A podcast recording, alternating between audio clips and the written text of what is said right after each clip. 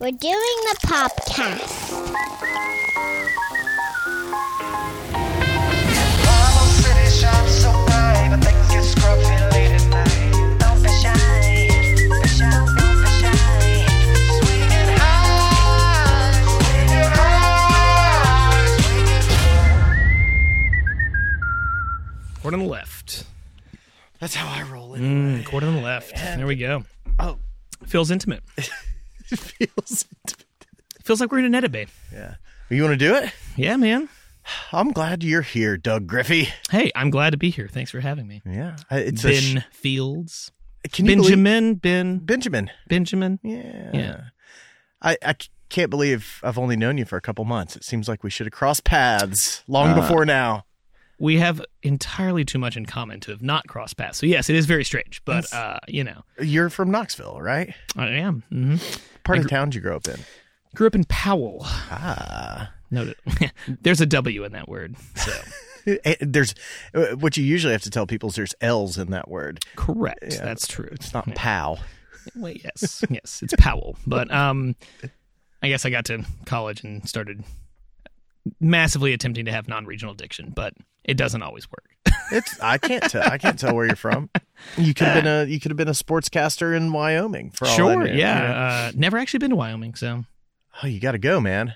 I'm going. I'm going in March. ooh. I used to go there when I was a kid. It's, What are you doing in Wyoming? uh, going skiing? Jackson Hole. Oh, that's right.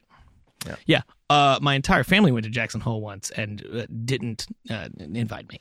Why not? Not really, it didn't invite me, but I think it's uh, Maddie, my wife, and I were. What was it we were doing when they went? There was a point where it was just like, oh yeah, we just figured you wouldn't be able to go because of scheduling. It's like, you didn't think to oh, ask me? Cool. Okay. I mean, that's fine, I guess. Whatever.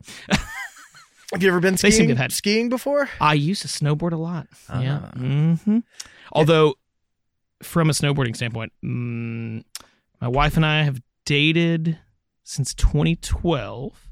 So we're going into our 11th year of being together, and I have not snowboarded once Since since, since being then. together. Huh. Not, not because of her, but just somehow my snowboard has moved from house to house that we've lived in, but I've never actually ridden it since we've been in a relationship. I have a wakeboard sitting right behind the shop here that Oh, nice. I have that I have not. Uh, yeah, I think I got it in like 2005. It was the last wakeboard I ever got. Same, haven't ridden it since uh, since about 2007. I haven't ridden a wakeboard since I perforated my eardrum riding one. People think water doesn't hurt. Oh, it hurts a lot. It's like just pavement. Yeah. well, it, it sounds like you were into like uh, you you look like a sporty dude. Like you were, you know, an athlete growing up. uh, I had a lot of uh, things that I tried and uh, didn't do all of them great at. So, but you know, I tried them. Yeah, I mean, I snowboarded since I was. I don't know. I guess I started like freshman year in high school. Hmm. A bunch of the juniors that I hung out with a lot were into it, so started going with them, and then did it with all you know all of my friends. We did in college and past, but then it's just like, you know. getting into real you know in, in into the world and having to work a lot you start realizing like oh let's do this trip it's like ah, i gotta work and then it's like oh nope something came up i gotta work you know it's like timing always became the issue with going Another thing is getting injured, uh yeah And, that's like, true getting older too, which is It's the biggest a- thing that scares me about it now but it's like we've talked about doing um a lock and key ski trip and we're trying to see when one could pan out but no one has like all the same availability and Devin is really trying to get me to go, and I would love to. And I've told him multiple times, like, gonna do it. And then it's like all the dates he's on, it's like unavailable. Uh, crap. Same, same, same thing. Yeah, when you get to a certain level, happening. it's. y- well, I run into it with like our uh, fantasy football draft every year. Everybody, Mm, there's ten of uh, eleven of us. We have to work. We have jobs. None of us are independently wealthy, so uh, we, Yep. we we have families. We got all, all the all the things the that important ta- things in life, you know. Yeah, exactly. But we have to plan that stuff out a year in advance Yeah. to get everybody together. It has to be the fir- it has to be on this calendar before everything else. Correct. Unless that weekend, get, uh, otherwise that weekend gets taken. Right. And again, that's another one of those things like um, we were talking before, you know, I feel very much uh, like I'm a jack of all traits and a master of, you know, very few, if any. Uh, but, you know, snowboarding was one of those things that like I could always do it to a certain level, but I never went enough to get past that certain level of skill. I never really lost it. Like I could wait a year and go back and be like, oh, my friends are like, oh man, you still got it. You can still snowboard. I'm like, yeah, but I could never get past this mark right here. I'm always just going to be up to here. Not really ever going to do that jump or go to this, you know, to the park and do any of that stuff. I can get down the mountain. I can go. I can do cutting. It's great. I can keep up with you guys. I don't really get hurt. It's fun. That's about it. I'm good. I'm fine. Yeah. So Well, I, I, uh, man, I saw like a, what, what is it? A Millennium Falcon in your office? Is that what that is? Or, or that's from Star Trek, isn't it? I'm really disappointing you, aren't I? Doug, I'm not your level nerd, dude. I it's cannot okay. get there. It's I okay. can't get there. It's okay. We'll, we'll What you- it? We'll get you. There. is it the Star Trek Enterprise? That is the Enterprise. Okay. Yes. I got Yes. there. It's the Enterprise D from the Next Generation. So Yeah. did you? So you made that model Mhm. Yeah. yourself? I well, yes, it was from a kit, but I did the kit fully lit. Can it. you describe what it is to people? Because I I find that to be a fascinating hobby. Sure. Um, so ever since I was a kid, I was a big, uh, very big into Legos and um, model kits. So you know, plastic styrene models that you know have instructions. They tell you how to put it together. Um, and I have a lot in a closet that, as a kid, you have these lofty goals of being like, I can do this, and I did them okay. And then when I got older, I was like, oh, I actually now have all the skill sets to actually make these better. And you're like, oh crap. And you know, again, as an adult, I find that you like you come back to a lot of things that you enjoyed when you were younger, and that you actually now sometimes like I need a hobby outside of like, you know, the family time and your work time and all of your other, you know, day to day things. Like, what is my, you know, what is my release? What is my sort of chill out and have a moment? It's like, you know, I really do enjoy building things. Always like, you know, teachers whenever I was young were like, "Oh, he's going to be an engineer," and then I was like, "Oh, I don't really like math that much." Hmm. You know, it's like I don't- that part of like actually being an engineer would be very the the big picture part would be cool. The minute part of having to like actually figure out how to do all of it, that part probably wouldn't be very fun, at least for me. Um, but building models was something that was very tactile, like working with your hands and could figure out the solutions. But you know, I also really put you know I put lights into all of them, so there's you know LEDs, they flash, you know they're all connected on switches. So It's Yeah. wild. And you showed me uh, a Ghostbusters costume, photos of it oh yes, that, Yeah. that you had made for your daughter and yourself, maybe yes. So for Halloween. yes, Dude, it looks like a it looks like something that uh, uh, a, a toy maker would manufacture on steroids. Like it looks like it, it, it it's perfect. It looks like it came off the, at least the photos I saw looked like it came off of an assembly line somewhere. Well, it's it's gonna hang in my office at work uh, whenever I do the final touches on it. It's not complete. But it's like one of the backpacks. What are they called? Yeah, the proton packs. yeah, the proton Mhm, packs. mhm, It's like mhm. a, a, a, a scale model, or a, it's a replica, pretty much. It's a one to one replica. Yeah. So basically, uh, my daughter Eloise, which is Yeah. also your daughter. uh, like I said, we have a lot in common. Um, she, She's not my daughter, but my daughter has the same, same name. name. Yeah. Yes, correct, correct. We don't have the same daughter. That would be strange. Um, she is turning two in February, and you know this. My wife and I were talking about like, well, what are you going to go with Halloween? And this was the end of last year or li- the last Halloween. We're like, oh, what should we go for? And we're like, oh, you know, she could go as a Stay Puft Marshmallow Man, and we could go as Ghostbusters. I was like, great, you know, I can I can make his proton packs. This will be great. And I put it off, you know, until August of this past year. Uh, and you know, you're like, oh crap. And I was like, well, maybe we push it to next year. And my wife was like, well, you do realize that this is probably the last year that we're going to be able to dictate what she goes for as Halloween. I was like, ah. So under a very large crunch time, I was like, oh, so I have two months to custom fabricate two proton packs. Okay. And my problem is, is that I'm I have a certain level of OCD and like not perfectionism, but like I really, you know, if I'm gonna go into something, I don't want to a half-ass it and b like sacrifice certain things that I want. And I've always wanted a proton pack, so I was like, well, I want this to be movie accurate. So I found um, there's a forum for Ghostbusters fans called gbfans.com, and there was someone who was able to take um, micrometer measurements of a screen used proton pack, and they made blueprints. And I took those blueprints and got them all and printed them out one to one scale, and then took my own micrometer and then measured, and then scratch built two proton packs from myself and my wife um, out of sheet styrene and other pieces around the house. And yeah, they it took two and a half months of every single day after work. And if if my daughter was not awake and I wasn't at work, I was working on them. they they light up they make noises Yeah. like i i if if most people's child told them or, or, or if they decided that they wanted to go uh, as a ghostbuster or any anything that required that type of accessory i would assume that 90% of people would start with a cardboard box a pool noodle uh, maybe some washi tape and spray paint and and kind of just go from there. This is a far cry from that. This could have Yeah, been yeah, in yeah. the movie. Yeah, I mean, well, so and it harkens back to again interests. Like the whole reason why I do what I do now is because of movies.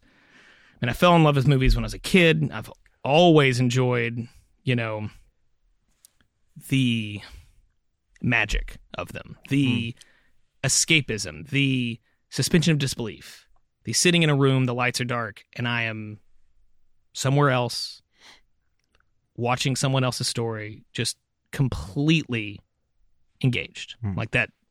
I mean, I think the first movie that I really realized, like, this is what I want to do for a, a living and figure out how to do it because it seemed like the possibilities were endless was Jurassic Park.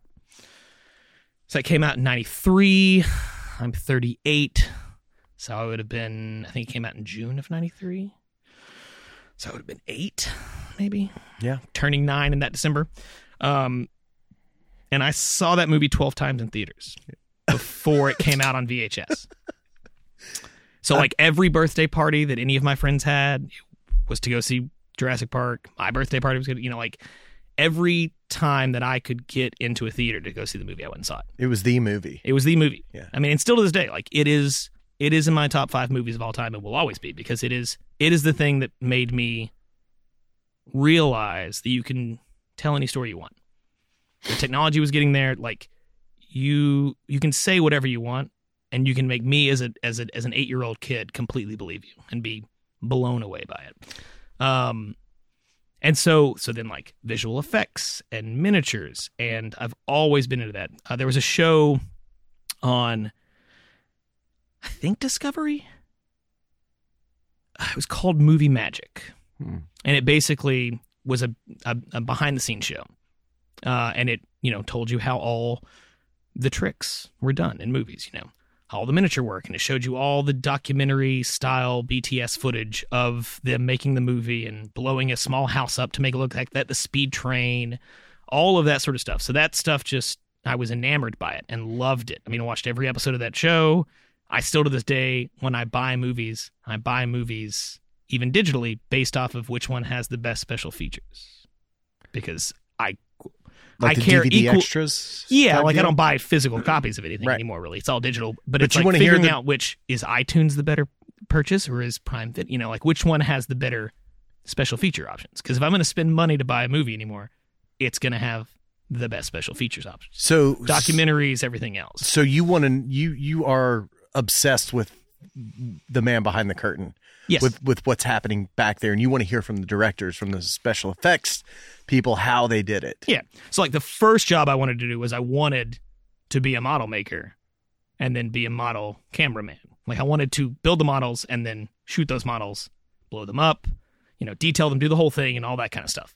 Like that you- was what I really got into. So like again, the proton pack to me is like a realization of a childhood dream. I had a toy proton pack, but now this is the having the skill set and all the things I dreamed about as a 10 year old and a nine year old, I actually could, I can do now. Now, you know, it took a lot of time and some frustrations, but again, it was also like something that I got a lot of joy out of.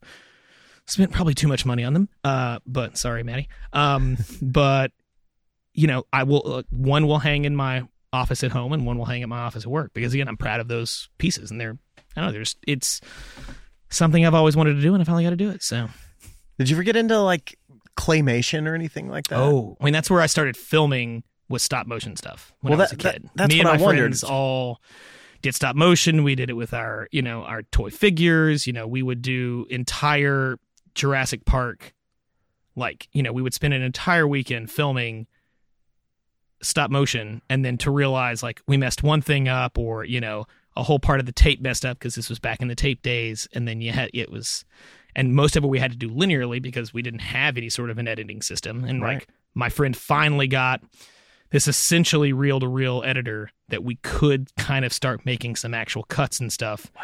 And it worked so sluggishly and it was so strange and it was very, very, to this, at this point, extremely antiquated. But yeah, I mean, we would do all these, you know, um, linear style cutting of stop animation. And, you know, that was what most of my friends would do when we were, you know, 10 to 15, basically. Do you still have any of those?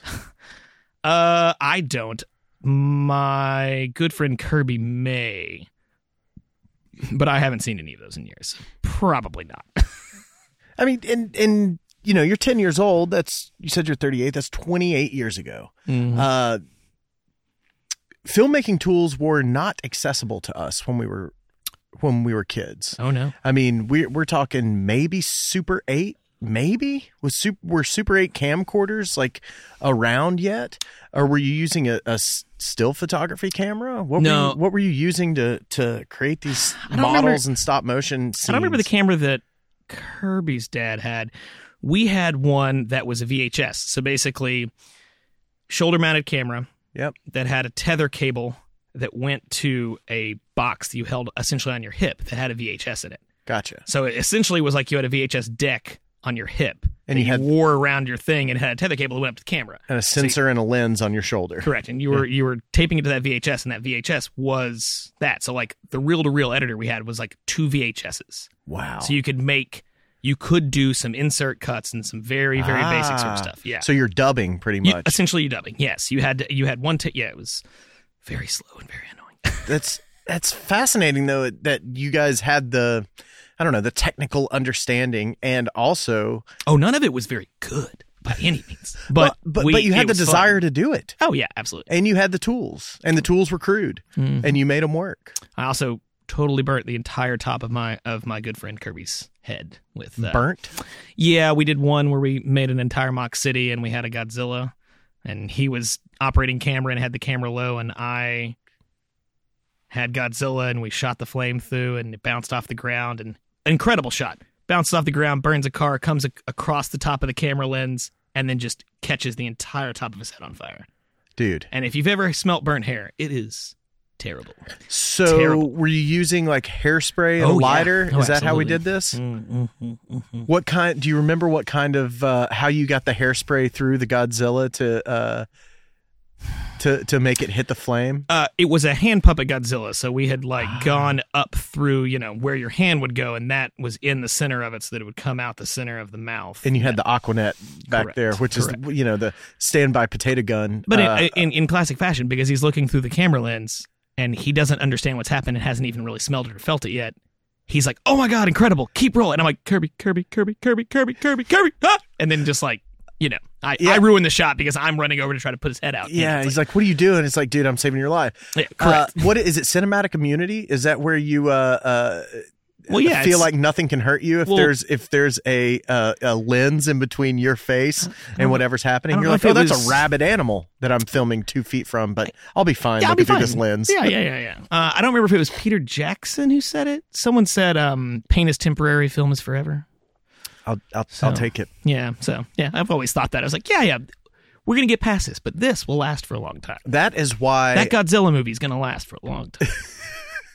That's why safety is such a big part, uh, a big part of what we do because you get so lost in making Yep. the picture pretty Yep. that you forget that you're. I mean, your There's a own lot of- disbelief is suspended. you know, there's a lot of real people who are working very hard and long hours, and you forget that, like, you know, you have, especially whenever you're the director or you're the person who is like the lead creative. It's like you you see the full picture, and you know when you're getting it. Not everyone necessarily can, and sometimes you're like, wow, we've we've I forget that it's hour 18. We should probably leave. Like, we should probably cut. We should probably stop working right now. Like, what are we doing? Yeah. You know, it's like, no, it's safety and, and having checks and balances in the film industry, I think, is very important because you can get very lost very quickly. I worry about it with the cavalier nature of where I feel like filmmaking is is going now. The uh, the gatekeepers eh, or the barriers to entry rather are so low now.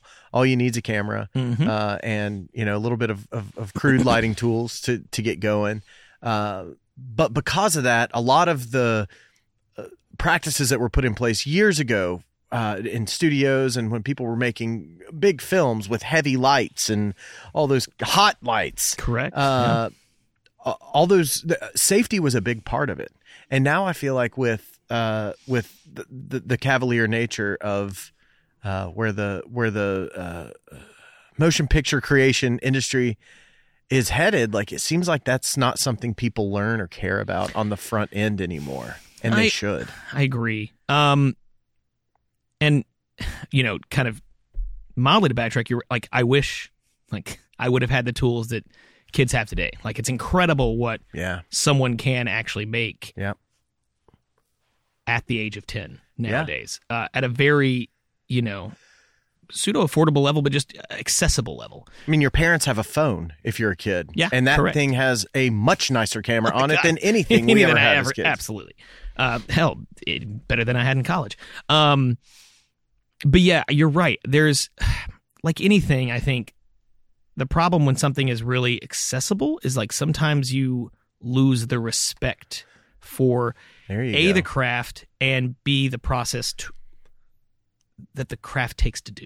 I've seen such a weird shift since the the film to video ever since the RED One came out in the you know mid aughts or late Sure. Yeah, aughts. yeah. Uh, you you started to to see this old guard of people. I had uh, uh, Randy Reed on the podcast Mm-hmm. who uh, has been around forever doing it in the business and and Yeah, and, I mean, and started the business. I mean, Right. in this in this area. Yeah. absolutely. and lived you know through that big paradigm shift in the in the late aughts and i could tell with him i mean he even said like i pissed a lot of people off when i was because i took the craft seriously Yeah. and people were just coming in with these n- new i'll say you know again cavalier ways of doing things and they aren't, aren't respecting the craft because it is so accessible and so easy and it diminish it, it it not to say that your ego gets tied up and how hard you work to learn all of these uh, all of these Sure, filmmaking sure, sure, sure. conventions, Yeah, these yeah. rules, and how to use these tools and and all that. And and but but when people come in and, and start just like, oh, that's easy. Oh, what you do is easy. Like it it.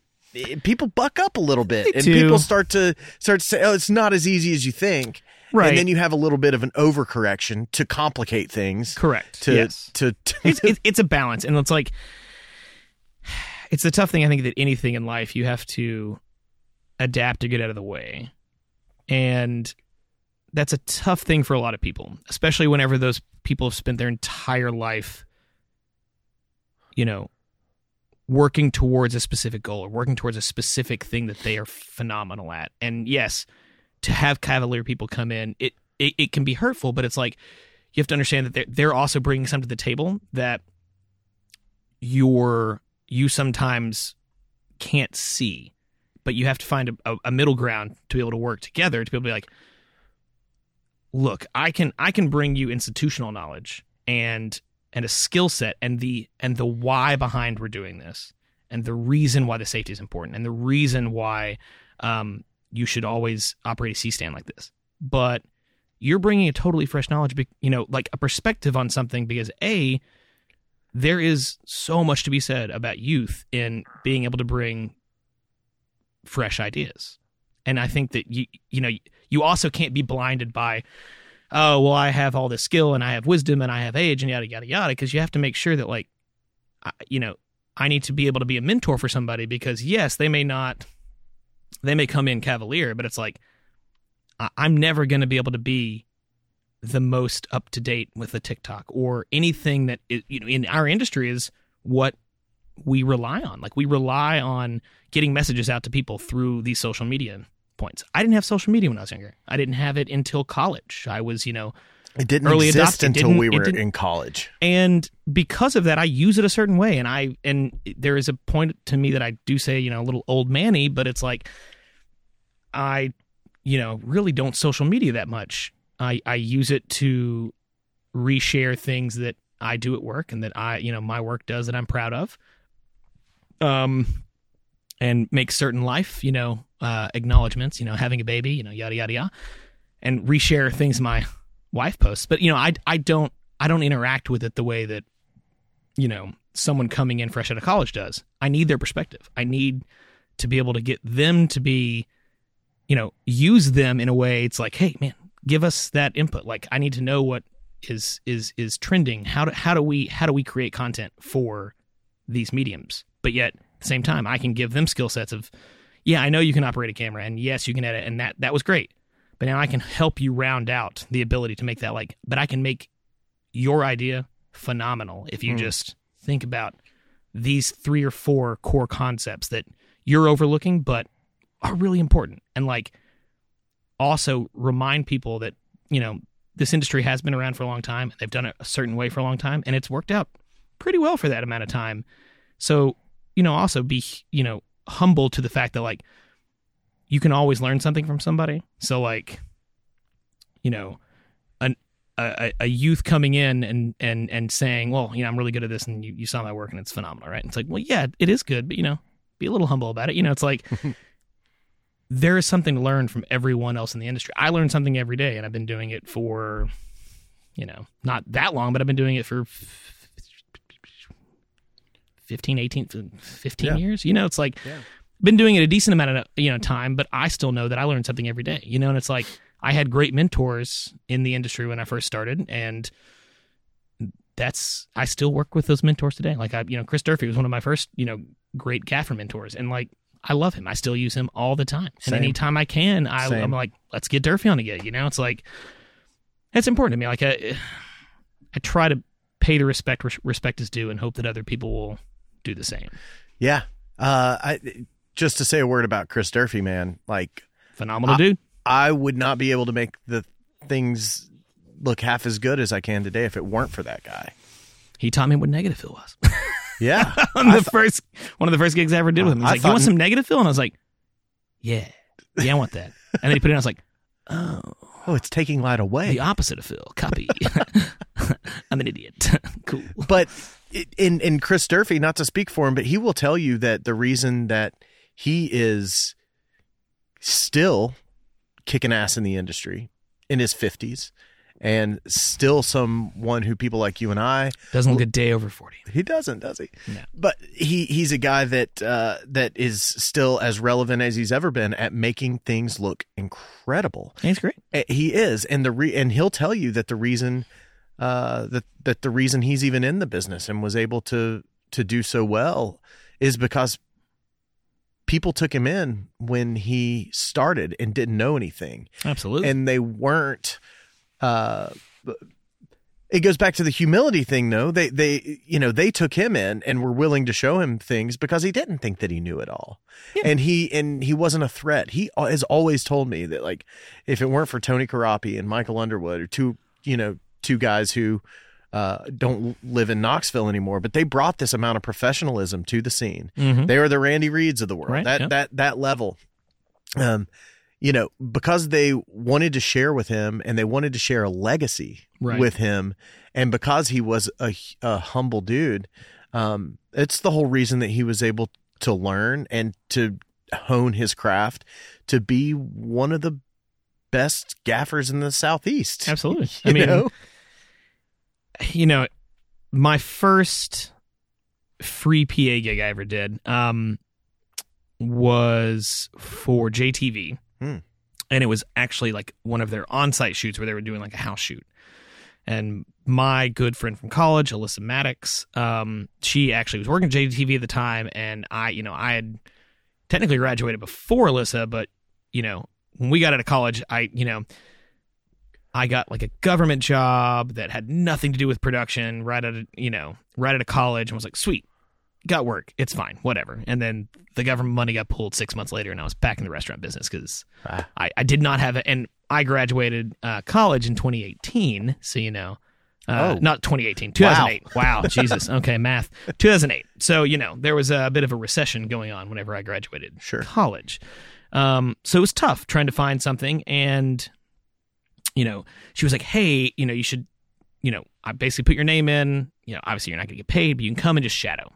And that first shadowing gig was Chris Durfee was gaffing. Um, or Tad Howard? Tad was key grip. Uh, Dustin Tate actually was on it as well, and I And think Dream Team. um, Ryan Acree, I think was cam opping actually. Oh, he worked at Jewelry Television yeah, for yeah. a while. and then he was a um, staff guy. yeah, he was a staff guy, and then Gary Brooks was on it. So like all of my first experiences, and they were phenomenal. Again, like worked a super long day, you know, classic. Hey, go to the grip truck and grab this, and I had no idea what it was, you know, Yeah. because I went to UT, I was in the communication department. I will say that my education there was fine. You know, it's like I got to rent gear, I got to make content, and I the professors who I got the most out of, you know, I I I worked towards only doing the video production class as much as I could. You know, Mm. technically it was a journalism electronic media degree. Yep. I took one journalism writing course. Uh, you know, I took I knew the focus point that I wanted to go in, and I I definitely you know drove that home. Um, and it you know, I still say it didn't give me as many on-set skills as I wish I would have had. I did not necessarily know the name of every every piece of gear on a grip truck, which most people out of college wouldn't, Right. you know. Um, but I had to go thumb around and figure out where is this? It's labeled. I bet you know. But they were super gracious, and so they could have totally just written me off as this kid who doesn't know anything, but they didn't. They took me under their wing. They invited me for drinks. You know, after the shoot, they're like, "Hey, we're gonna go to Aubrey's. Do you want to, you know, come get a beer with us?" And I was like, "Yes, that would be great." You know, it's like, you know, they, you know, gave me rolls as CTO because it was, you know, from the truck that they'd already cut. So you know, it's an expendable. Get rid of it. So you know, it's it, it was a very and then later on, you know, at Jupiter, you know, I was able, you know, I was DPing and directing Snapped, and I had Durfee as my gaffer. So it's like a very strange place to come back around to. And now I still, anytime I can get Durfee on a gig as my gaffer, I'm going to get him on a gig as my gaffer because Durfee's awesome. Be you know? nice to the PAs because they're going to be hiring you in a few years. You know, you never know. You never know. Um, I also learned one of the best rules on set is never run on set. I, you know, I was running on set to go uh, move a shiny board, and you know, Tad very nicely, he's like, "Hey, just want to let you know, you know, we don't ever run on set. You know, mainly because it looks like something's wrong. So let's not make anybody do something, you know, seem like something's wrong, and then B, you can fall. Don't hurt yourself. And it's like, oh, perfect, thanks. You know- Safety and." Don't make the producers think there's an issue going on. Copy. Do Gotcha. you know what? Uh, do you know how I learned not to run on set? I was You tripped. I didn't trip. I should have, and it probably was not the first time I had run on set. Mm-hmm. But I was running to get a uh, card for the camera Ah, uh, right. out of a camera bag, Mm-hmm.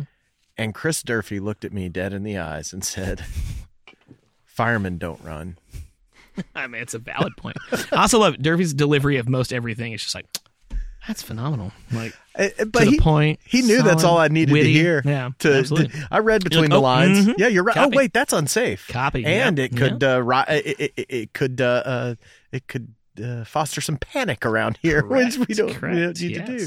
We don't yell f- fire in a movie theater. Yes. Yeah. Yeah. Did, did you? So you went to school at some point for uh for for you know a, a- an adjacent uh craft to the filmmaking business, yeah. So, I mean, but I kind of want to start from like ha- I, from when you saw Jurassic Park to you know the University of Tennessee. What was that? What was that path like? uh, okay. Because it sounds like it wasn't a it wasn't A to B.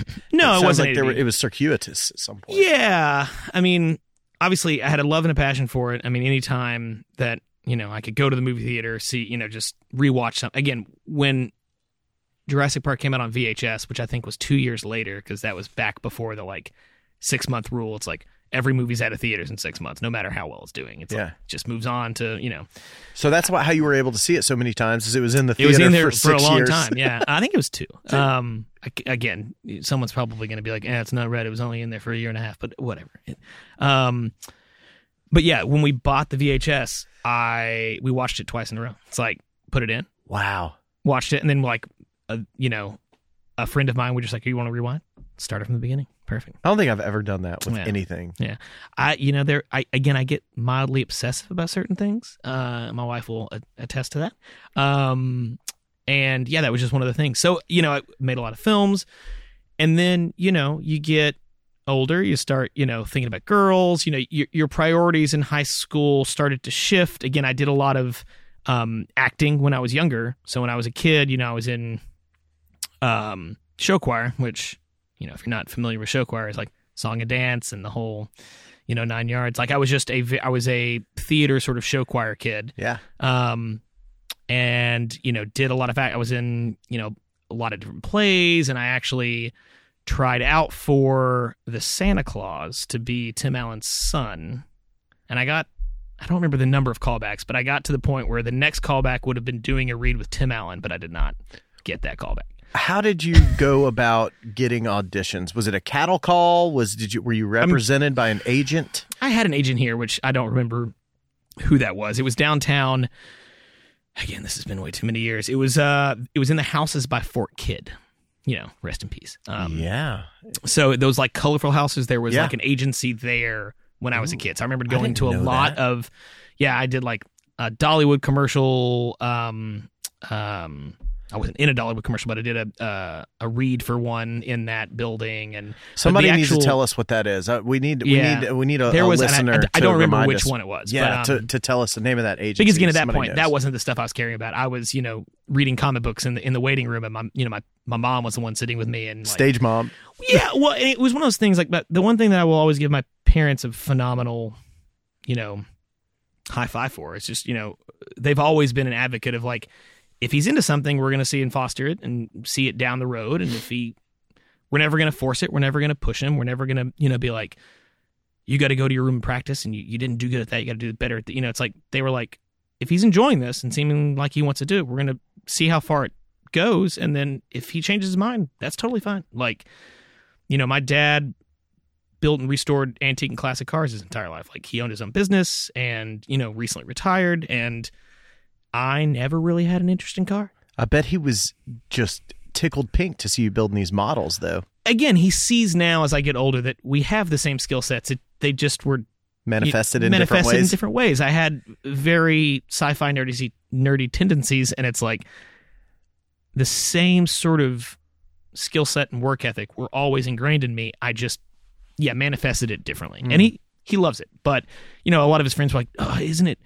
You know, were you ever like upset that he never followed in your footsteps?" And he's like, "You know, would I have loved for him to have been really interested in it? Sure." He's like, "But I love that he found something that he loves." because I get to do something as a job that I'm passionate about and Sure. love. And so does he. And that was more important to him than to see me do something that he did. right. And that was always, you know, their sort of mentality about it. And I, you know, love them so much for it. And that was something that I think, you know, it's gotten me to the point where I am. Um, and we were, you know, we were going, I went off on a tangent, but we were going down a road about, um, you know, getting there. Um, eh, after, you know, doing that, you know, again, my interest sort of waned on the acting and the, and the stuff. So I kind of went, did other things. You know, I was in band and played a bunch of different sports whenever I was in elementary school, middle school, and played soccer in high school as a freshman, and then realized like, don't think I'm ever going to be a soccer star, but Mm.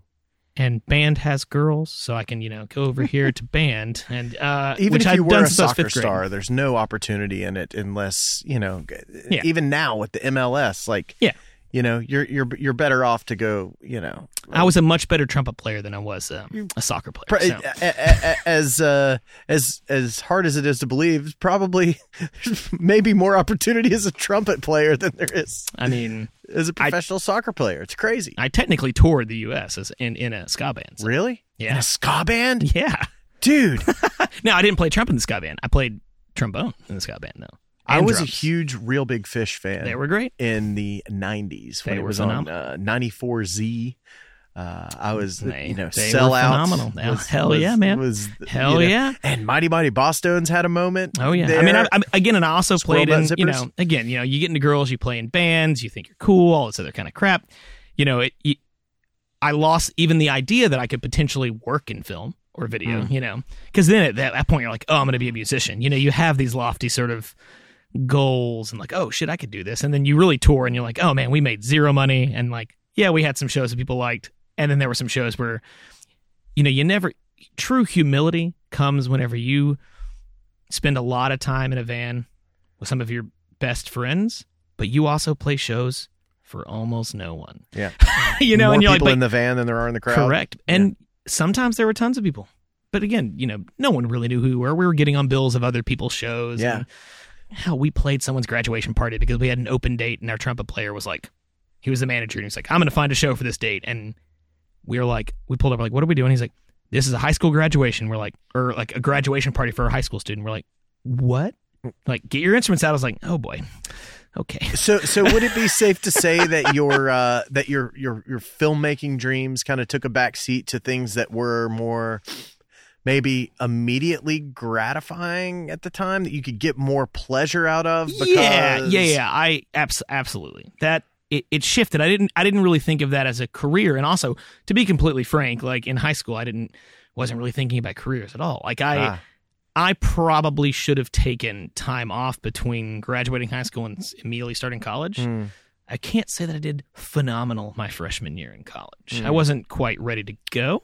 Gap years are a big thing now. Yeah, and it's I it would have given me perspective, and I didn't quite have it, and I yeah. We won't go into that because my father would be upset about it. That's a still touchy subject today. So, do, uh, brothers and sisters? Uh, yes, I have an older sister, so she's Okay. four and a half years older than I am. Okay, but you were, but you were, you're the, s- you were dad's son, and so that's why his friends are asking him.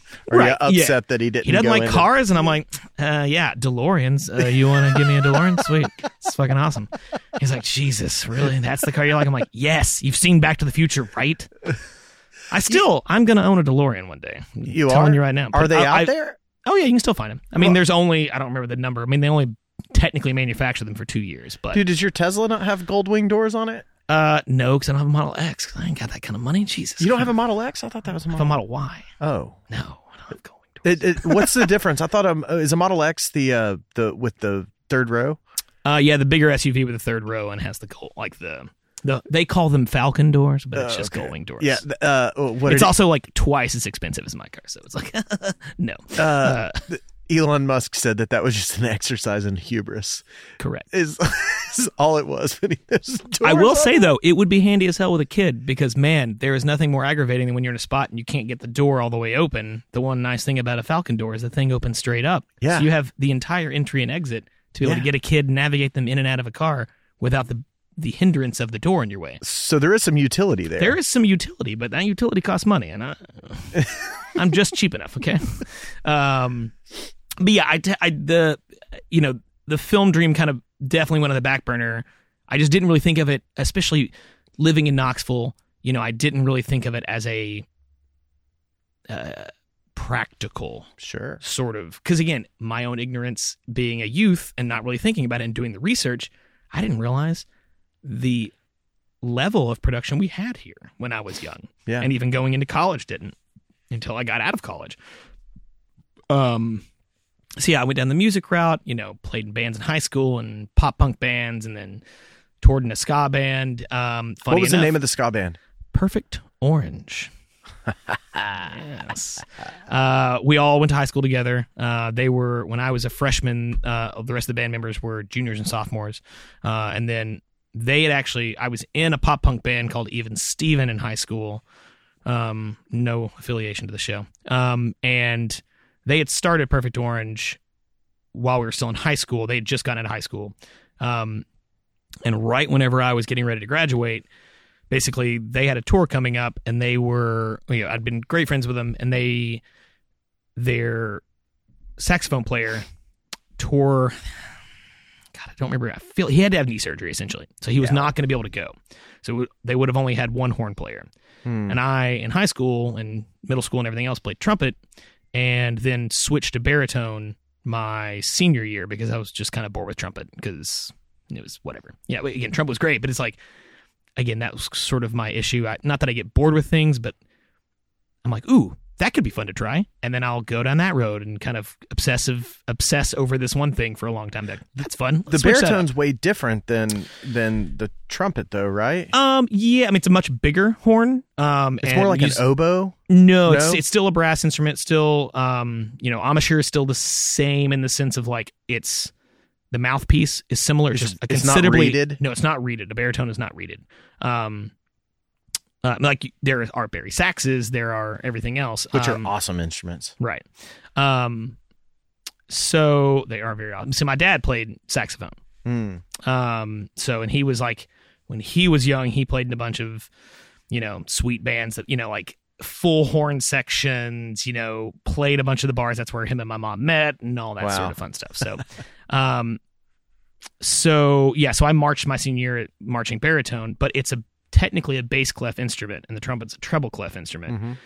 And the other guy who switched with me that year, we were mildly lazy and we didn't want to learn bass clef, even though it's not very difficult to learn. So our our band director just transposed all of our music into treble clef for us, so that us lazy people who switch could just read treble clef versions of it. Um, but you know, the trumpet player in our band asked me, he's like, "Hey, uh, I know you can do this. Uh, I need you to learn trombone in about a week to go on tour with this." I was like, "Huh?" He's like, "I have one. I'm going to give it to you. Here's the song list. Learn this." And I was like, "Oh, okay." Which I'd also never play trombone. Dude, the trombone seems like the hardest instrument to play because it seems like it's all muscle memory. That It- thing doesn't click, does it? No. It doesn't like click into place when you're on the right note. Like No, you're, it's very like much how, muscle memory. Oh my gosh, that sounds It- impossible. uh, It's it, it, yes, it's a lot of muscle memory. It's positions. You know, you're figuring out where those positions are, and then pitch with your embouchure is changing. You know, I wait, a middle what's that word? Amish? Embouchure. So like the way. Yeah. Again, I haven't played my Is that how trumpet it- is in that how it about. Mm, I can't. I, I will honestly say I haven't played my trumpet in probably 15 years, so I have no embouchure anymore. It's completely gone. Um, That's that's the, the Embouchure is not the actual mouthpiece. It's the act of doing the embouchure is like your yes, your lip, your lip position, and how you you pucker your lip to make the noise. Yes. Yeah, and that actually uh, makes a different pitch depending on how you do that, right? Correct. Yeah. Okay, so so that's how a So, like- trumpet only has three only has three uh, plungers on it, Mhm. but Finger, you know, Yeah. um, valves, valves Yeah. on it. But you're but you're changing your Embouchure Correct to change pitch. You to know, change the yes, pitch Correct. to make each one of those make a different note. Same thing with the trombone. There's only so many positions, but you know you can have a C in three different places. You know you can have three different C's in the same position based off of where your. Ah, is really? and how your pitch changes Nice and the pressure you're applying.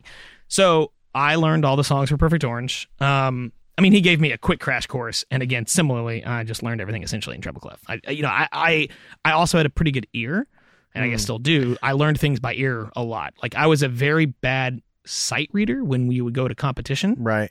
but Which is where as you soon read as the I music heard and it, play it. You play it off of reading it for the first time, I not could from do memory. it. I was fine, yes. But if I heard it, the rhythms, you know, um, you know, just sort of the, you know, the tempo, everything. If I could hear it and starting pitches and everything, it's like I, I normally would be fine. When you're playing a trombone, if you just barely get the wrong note, can you like slide it into place to where yeah, you can just wiggle it. Yeah, and And it- and, then you make it seem like it's a finesse. You know, it's a, it's kind of like attitude. You know, call it little- art and Yeah, charge more for it? Correct. um, funny enough, so then basically, yes, um, I, I guess he technically gave me this task about a month out, not a week out, but about a week out from that, he was like, "Oh, by the way, we're doing a tour with this other band as well that we're basically doing every date with. Their entire horn section can't go." So we're gonna play Oh shit! all of their parts as well. So you and I are going to play two shows every night. I was like, huh? So he's like, you need to learn their songs too. And I was like, oh. Okay. How did that go? it went great. It was a lot of fun. Uh, uh, it was a lot of fun actually. Um, it was really exhausting though, because yeah, like you know, the problem about also an embouchure, much like your voice, I mean, like any instrument, you like there's gonna be something wears out, but like much like your voice, that muscle, like your embouchure muscle, like when you start to miss it, you like when when when you start to get really really tired and you've done it. You are cracking notes. You're not able to hit the pitches. It's you know there were plenty of times where I was like, "Ooh, boy, that was real, Yeah, real, I real bet. flat." I bet you you know those muscles fatigue. or- Correct. And and you uh, it's like losing your voice. I'm sure, and your Yeah, voice absolutely. cracking. Yeah. I can, I Um, can, I can almost feel it. So it was tough, but it was a lot of fun. And we also toured in the same van. So we had a 15 passenger van that both bands Oh, fit in. yeah. Uh, yeah, I bet that it was smelly. It was very smelly. Um, but it was a great experience. And then, you know, How old are you at this point? mm, this would have been my freshman year in college. So I would have been 19. Yeah. you know. So, so were you in the uh, journalism and electronic media major at UT? Oh no, no, no, no! I Oh. started out because again, I you know, after high school, again, interests. Like I said, um, I'm, I have certain ADD tendencies, but it's not like your typical. I can't focus to get tasks done. It's more. I have too many interests, and whenever I go down an interest, I get obsessive and do that interest. But then it's like, you know, I could have never started playing like piano at four and then been a virtuoso at the piano. Hmm. I would have just gotten too bored with that one thing and want to be like, oh, but what about guitar? What about this other thing? Like I could, I want to try this and try that and try this and be a little bit of this. It's like, but I could never really master any of it because I, the attention span to fully see that out. And I- you're telling me that tough. never got on your parents' nerves? Uh, Like they always just supported you? Yes, and I played drums also, so I had a drum set, and they let me play drums in the house whenever I wanted. And I That's amazing. I, can- want that's that's amazing. I want to be uh, I want to be the parent that that Yeah. Doug Griffey's parents They are, are. phenomenal people. Robbie and Larry, I love you. You're great. Um, but yeah, so in a, a- after high school, I was like, uh, I don't know. And Dad's like, you know, I got into UT. It's where he went. It was his alma alma mater. He went and got a business degree, and he was like, look, you don't really know exactly what you want to do because again, I hadn't thought about literally film being something I could actually go to school for. Mhm. Um, and he was like, go in the business department. You'll be able to use those skills regardless of what you end up doing. yeah, and hell, ninety percent of what you know you're going to learn after college anyway. Correct. and I was like, okay, but you know, it's like I went into college. Um, you know, my sister, my sister was a cheerleader at UT. Um, she actually cheered. That's an accomplishment. Yeah, that's so- not that that's not easy to get into. no, yeah. So she got a full ride to UT Wow. because of that. Uh, she was she had a full ride on um, uh, full ride to ETSU for academics, but then like last minute, she basically her friends at you know um, on her cheer team were like, "Hey, you should try for the UT team." No, she's like, "Okay," and then she made it. But she basically told him like the only way I can go here is you have to make me varsity because that was the only way to get a full ride. And she's like, because I already have a scholarship to ETSU, and they're like, okay, Dude, power move. Like She power listen, moved it. Oh, yeah, she absolutely. totally leveraged a, a college offer. Absolutely. Hell, I hope she went to business school because it sounds like she had some chops. Uh, she she got she was a marketing major actually. Oh, perfect. Um, but she her year her freshman year was ninety eight. Ah, So like phenomenal year. I've had a couple people in the shop who were on who went to Tempe for the for the Natty in part of the marching band or yeah. or so she is amazing. in. I don't know if you've seen the photo where like the really big, large framed photo where they're pulling the the Florida game where they're pulling the um was it the Florida game where they pull the goalpost down yeah in yeah Neyland. yeah Uh, she's in that photo. Like, Nice. Like she has a giant framed version that my mom just randomly saw in a store one day. I was like, holy shit, that's my daughter.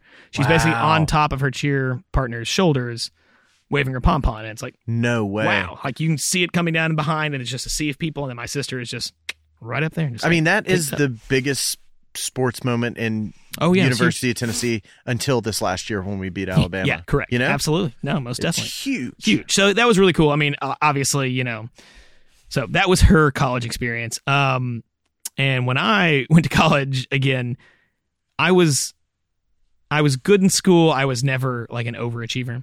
Like my sister was like, you know, straight A's the whole time, studied studied her ass off. Like, I I was able to get pretty pretty decent grades. Like I graduated with I don't know three I don't even remember what I graduated high school with because it doesn't really matter. But whatever it did, I, I didn't get a scholarship. We'll we'll say that. Yeah, so basically, you couldn't even get into UT with that now. Oh no, like whatever my ACT was, and I don't even remember now. It's like it absolutely would not get you into. It's UT. crazy. It would you gotta, not get you. You got to be a UT at 4.0 student with Oh, a yeah, 30 on the ACT to get into yeah, UT since the lottery came through. It is wild. Yeah. Um, so I'm fortunate to have uh, been my age when I was. Same. Um, but yeah, so basically, my, my parents were like, "Look, you know, your sister got a full ride, uh, but we paid for her to live somewhere.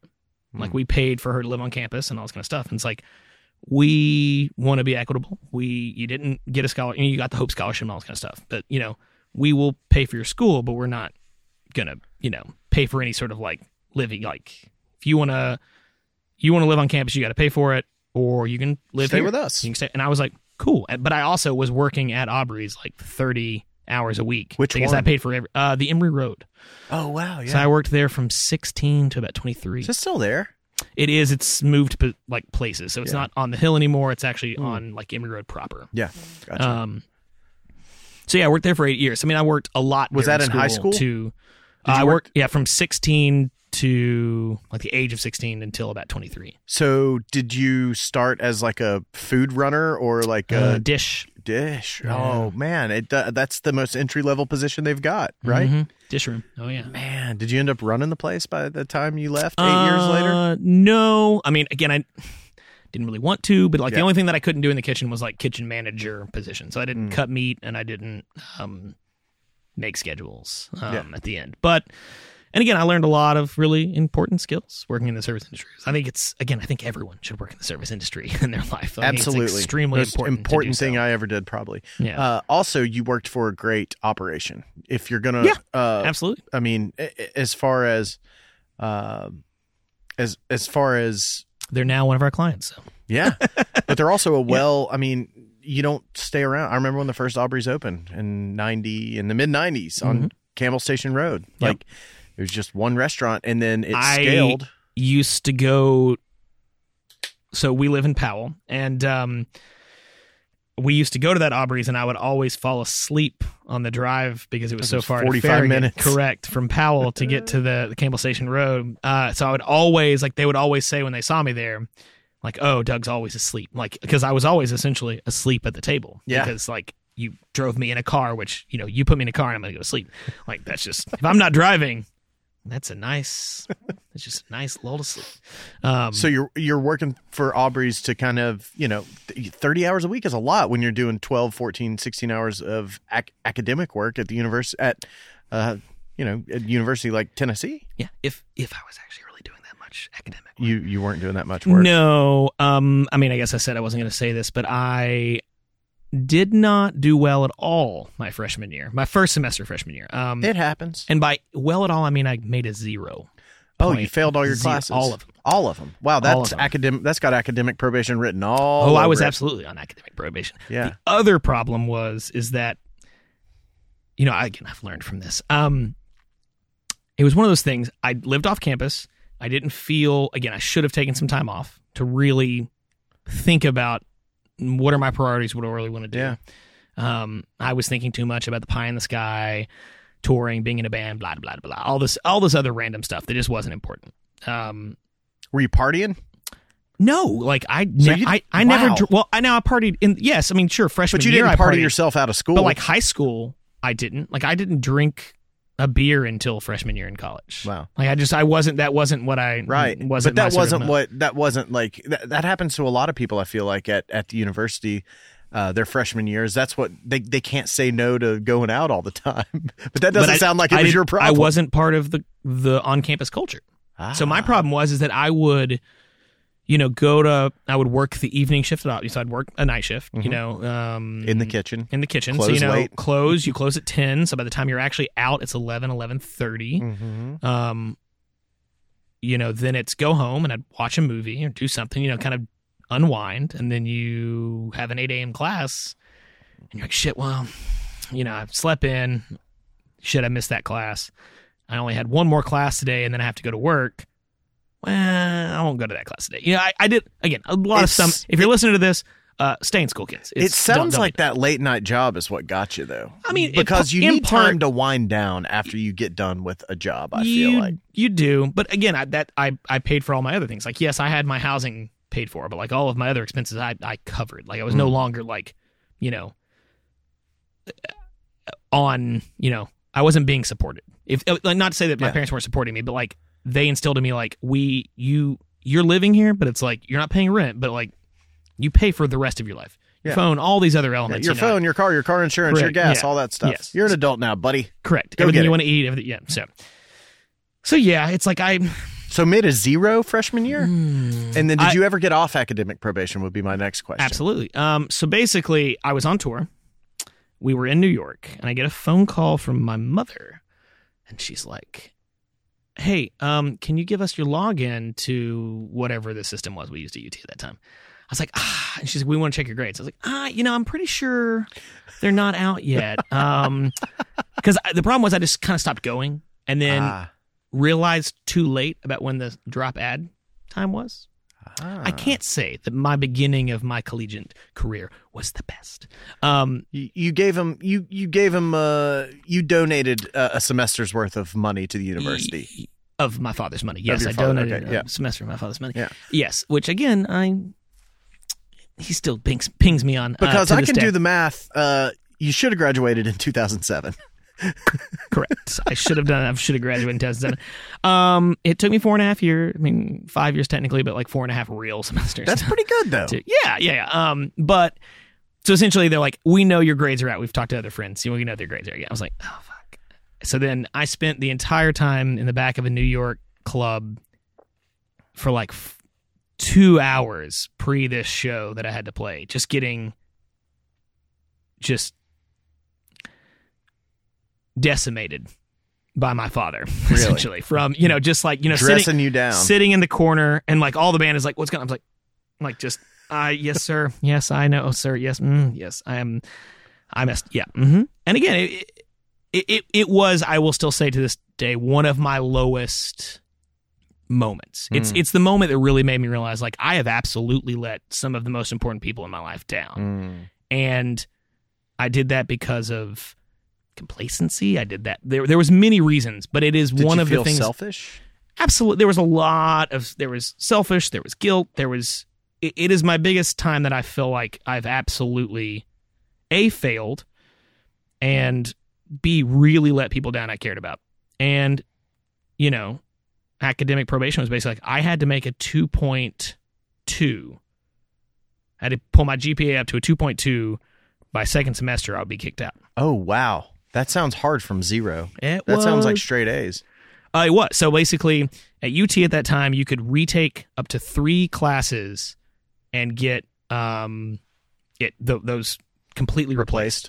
And then your fourth class, your next retakes, they were averages. Hmm. So the next semester, I retook three of the classes that I failed, of four classes that I failed the first semester. So you you completely you were uh you had burned all your bonus at at UT. You had Oh, yeah. you used every yeah. all of- Every- yeah you pulled it out All- every yeah. stop. All of my extra lives were Yeah. burned first semester. Yeah. Yeah. And then, you know, I absolutely got off of academic probation second semester, realized that the business school wasn't the right place for me Mhm. um, at that time. And then, so I, I talked to my parents and I was like, look, I know I messed up. I think the art department is where I should focus my interest. I, I think that film and production is what I want to do. I didn't have any drive or passion. I was just floating that first semester. I didn't know exactly what it was that I wanted to do. And I was like, let me go down this route and see where it takes me for a while. And they were like, okay. You you fixed your your you fixed your fuck up. You know, you you didn't get kicked out. I'm still really mad at you and you still failed. I, I still to this day have a lot of um personal sort of like issues with the fact that that happened, but it also taught me some of like the largest life lessons that I've ever had to deal with, which is, you know, truly coming back from a failure, learning from your mistakes, and then finding a way to fix them, you know, and make those people who were extremely disappointed with you proud at the end of the day. Um, so I went to the art department. Uh, they had a film program. It was very much more experimental film. I had a lot of classes that I loved. I got to do a lot of amazing, you know, 3D sculpture and drawing and got Yeah. a large sort of general sort of just like being in the art community at the art building was incredible. But I felt like I wasn't getting enough sort of hard skills. Like, how is this going to relate to me getting a job outside of school? You know? Um, so right when I had to declare a major, that's when I was like, ooh, broadcasting Hmm. let's switch. So I was able to declare, you know, switch, get over to that department, and you know, had all the credits, make sure that they switched and all that kind of stuff. And that's kind of where it took me four and a half real semesters to get out. Um, but I never. So I replaced all three of those Fs. Um, I never replaced the fourth. It was it was a math class. I don't remember which one it was, and I was just like, ah, that means I've got to I definitely have to make an A in it. It was algebra 119, probably. I don't remember which one it was. It's been so long. Maybe. I was like, I'm not even going to try. So I, I ended up having one F still on my transcript when I graduated, but I think I graduated with like a 3 6 or Wow. something. Yeah. After starting way in the hole. Way in the hole. And that's way better than you did in high school, too. yeah. I mean, again, I think I had a 3 5 in high school. Something like that. Like, you know, it was like, it was fine. I just didn't, I was not mean- overly impressive. as far as rock bottom goes, uh, that was pretty, pretty. Oh, it was pretty, Pretty- lame. It was, it was awful. And again, I, I tell that story to some people and they're like, no way. But it's like, it also, you know, it, it, it allows me to have a lot of humility. Um, Well, you still feel bad about it. it I still like. feel bad about it. And, Yeah. and and again, anytime it gets brought up around my father, he still will really give me some So shit about he it. He still feels bad about it, Oh too. well, yeah. See, it is more of the pocketbook bad about it sort of scenario. At some point, I'm probably gonna you know, just give him a check, just a fun check of that one semester. I'm gonna go back and do the math and just be like, "Here's your Christmas present. Hey, uh, don't, here's that one semester that I was totally should don't uh, adjust that thing for. Oh uh, no, absolutely not gonna adjust that for inflation. Hell no. I would Or the- adjust it for inflation. I just wouldn't adjust it for uh, what it costs now. No, correct. No, th- this will be what it costs in uh, yeah 2004. Yeah, so that'll definitely be a 2004. It's like cost. six thousand bucks then.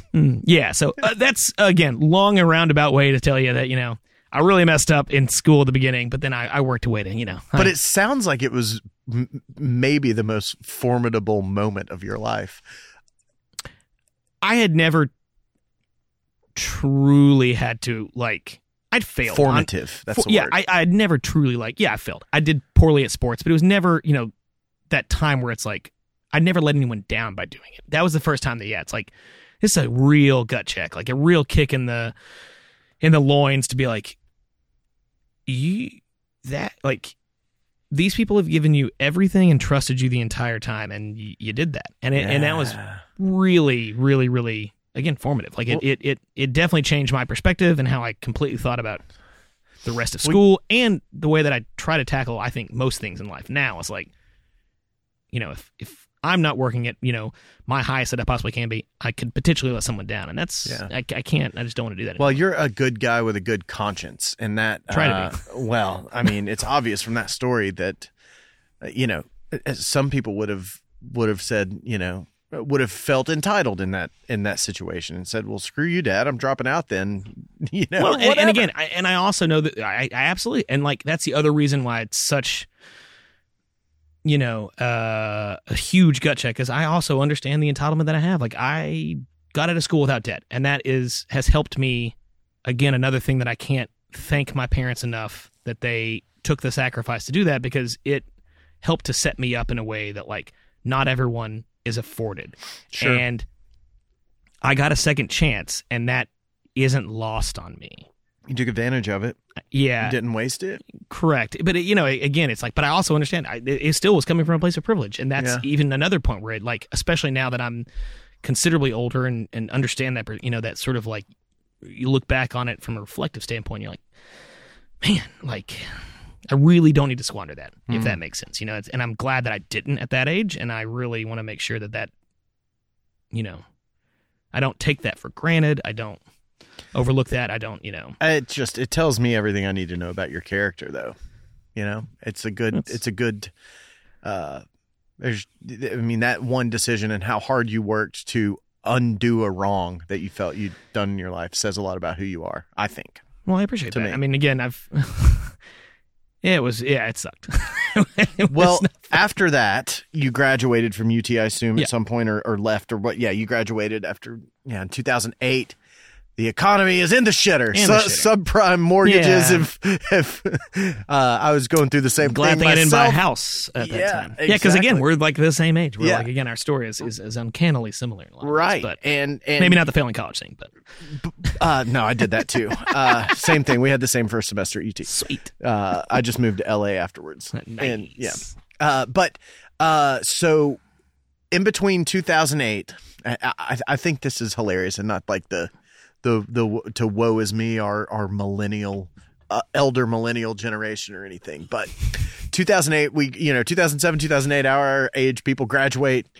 Economy sucks. No jobs anywhere. Unemployment's damn near ten percent. Oh, yeah, it's terrible. It's like you can't get a job with this fancy degree you just got. Yeah. And then uh, I feel like you know we spent some time digging. We started a little bit behind the eight ball as far as yeah adulthood is concerned. Absolutely. And it took us a little while. Like I mean, you look at metrics of of people that are our age. They're buying houses later. They're having Yep. children later. They're doing all the things Yep. later that that uh, that our parents and you know did earlier did you know Oh, yeah. sooner and we're just you know we just kind of got the emergency brake pulled on life for a little while uh, and then you know i thought it was uh, just not lost on me that right after we kind of recover from that and get and get all of that uh, momentum finally you know buy your first house start to have a family. Pandemic! Boom. Kicked right and you're like oh man. Again then it's like but then it's like i i also totally understand people who graduate in 2020 or like i can't fathom having to finish off college uh, remotely like dude i feel awful for those people of those high people schoolers. Yeah ugh, people yeah fifth couldn't go to graders, eighth graders, anybody who had to do the last bit of of school with their friend, like in a remote learning environment or you know some kind of truncated about- method. You know, middle school, I can't. Middle school is a weird enough time anyway. I can't imagine what that was for kids when they were in school and have to be masked, and that loss of interper and then and then well trying to do middle school remotely, and then oh yeah, it's again. I'm I'm glad that at that point I I hadn't we had not had our daughter yet, and we weren't having to you know try to navigate them in school and them being home schooling like that. It, oh my god, like, it was a disaster. so many The, stresses. the can't biggest, the biggest, the hardest part of it was childcare because yeah. they couldn't go to school. They didn't have anywhere Right. to go. We're locked down. You can't send them to the, the, the your uh to the in laws house or to your parent to But you the still gotta grandparents' house. But you still have to work. So it's like no Yeah. wonder all of these uh str- you know stressors in life went up, and you know domestic violence goes up, and Oh, like yeah. people like everything just kind of boiled over. But the but the a child time. the child the the uh the child care part was definitely hard. Oh, I and um I think that's why like PPP loans were huge. Absolutely. because people just couldn't contribute at their day-to-day job as they had in the past. And you know I mean fortunately the work in a lot of ways wasn't even there for them to do in some cases. So they might as well have been home raising their kids. Correct. but in Yeah. between you know in between a uh in, in, in between graduating in in uh, a recession and going to a pandemic you're you actually realized a career in the television business the film and television business Yeah. finally so what how did that kind of how did that start out i mean it sounds like the jewelry television gig was kind of the first yeah, that was uh, like a first PA gig. Like I said, I, had this, you know, sort of. There was some cushy sort of uh, government money funding uh, a lenticular company that I worked for. what's some- lenticular lenticular is um are you familiar with like when you see posters and you walk past it and that poster will switch from one image to another yeah or like it looks a little 3D Yeah. and there's a there's actually a lens on the top Hmm. of that poster that lens has you know certain sort of like it's it's made a certain way and then the the image underneath is printed in a certain way that whenever again the Yeah, lensing changes your perspective yeah everything else. redirects light i Correct. assume Correct. Um, and it, it was like this kind of partnership to,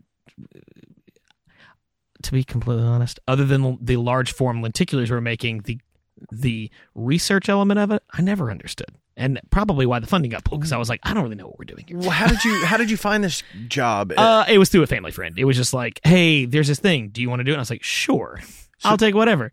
Well, yeah, you're and, giving and me it a, was a a paycheck and company insurance. that was funded. By, It was a it was a very small like two person sort of like you know endeavor you know but, but it had small. government funding. yeah they yeah yeah It's they like a got- research project or something? like something. a research project and then six months later the research money was gone It was like, okay So a lot like uh, fellowships or graduate programs, Yeah. I assume. yeah similar um so I did that for a little bit and then yeah went back to Aubrey's for about a year How did you feel at this moment? Did you feel like Oh, you I needed to get your shit together? yeah but it's also like you know everywhere you looked it, there just didn't seem to be an opportunity and it was like Oh, right. We're in we're in a recession. we're in a Yeah. recession and it's like oh, and but you know luckily i think the biggest thing that i got out of college other than you know great opportunities to have some phenomenal professors who who i learned a lot from um is the networking and the people Hmm.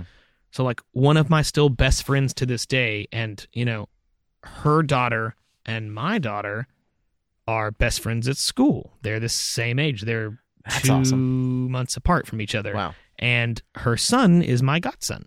Like, you know, the fact that like, you know, 15 years later, like this is where our life has taken us, but we met, you know, sophomore year in college. Was it in our first Alyssa communica- person you- Alyssa, yes, Yeah. Alyssa Maddox. Um, and you know, They got I- you your first JTV gig. that got me my first JTV gig, and it was again a, a free gig. And then, um, so we did, you know, did that. That was great. Nothing really came of that. Um, and then through another sort of family contact, um, I got a, a, a sort of in the door at a company called Stellar Visions and Sound. What's that? So it's a local live production company here um, who do. Um, so they do audio, visual, um, just all of iMag. So iMag, um, hanging audio PA arrays for concerts. Um, What's IMAG? iMag. I don't remember what it means, but iMag is like um, the cameras at a concert. So the multicam scenario and the screens that are hanging beside Yeah, you know the stage that would be IMAX. I, I, I don't imagine this I company setting up in uh, uh, uh, like uh, uh, convention centers and Yes, and we did convention centers. Uh, we did like all the hotel ballrooms. hotel ballrooms, but we also did like you know uh, festival concerts, and you know I would go hang line arrays, which are you know the the, the big hanging PA systems, and then like run the monitor board and do all this sort of stuff. Uh, that was later in it, but my first gig was basically um, my dad had a connection with the brother of the owner of this company. Hmm. He used to play in bands with him. And he was like, Hey, Phil Speaks' his brother, I think, owns a company. You should reach out to him. I was like, Oh, okay, cool, cool. Just Eddie. Eddie Speaks, correct. Um, so I did, and like our first conversations, nothing really came of it. And then all of a sudden, he needed a. He had a gig that he was like, "Hey, I have a gig in DC. I need a 24 foot box truck driven to DC with like 250 uh, office chairs, essentially, in this box truck." I'm like, "Okay." He's like, "You ever driven a box truck?" I'm like, "No." He's like, "Doesn't matter. I'll, I, you know, yeah, we, we can get you there." I was like, "Okay, cool, perfect." He's like, "You'll be great," and I was terrified. I, you know, 24 foot box truck. I'm like 22 or 23, and I'm like, "Ah, sure. This seems like a terrible idea, but it'll work." I have a question. Sure. Did you have to go through way stations and keep a logbook and all this? Ye, technically, yes. Okay. And yes, did I have a logbook on that trip? Yes. Okay. Did I know how to fill it out? No. Um, Uh, but, but- again, that's no. That was my own ignorance, and I should have researched it more. And Eddie did all of the correct stuff on the front end. On the back end, I did not get it filled out on the way back. Ah, Whoops. Yeah. Um.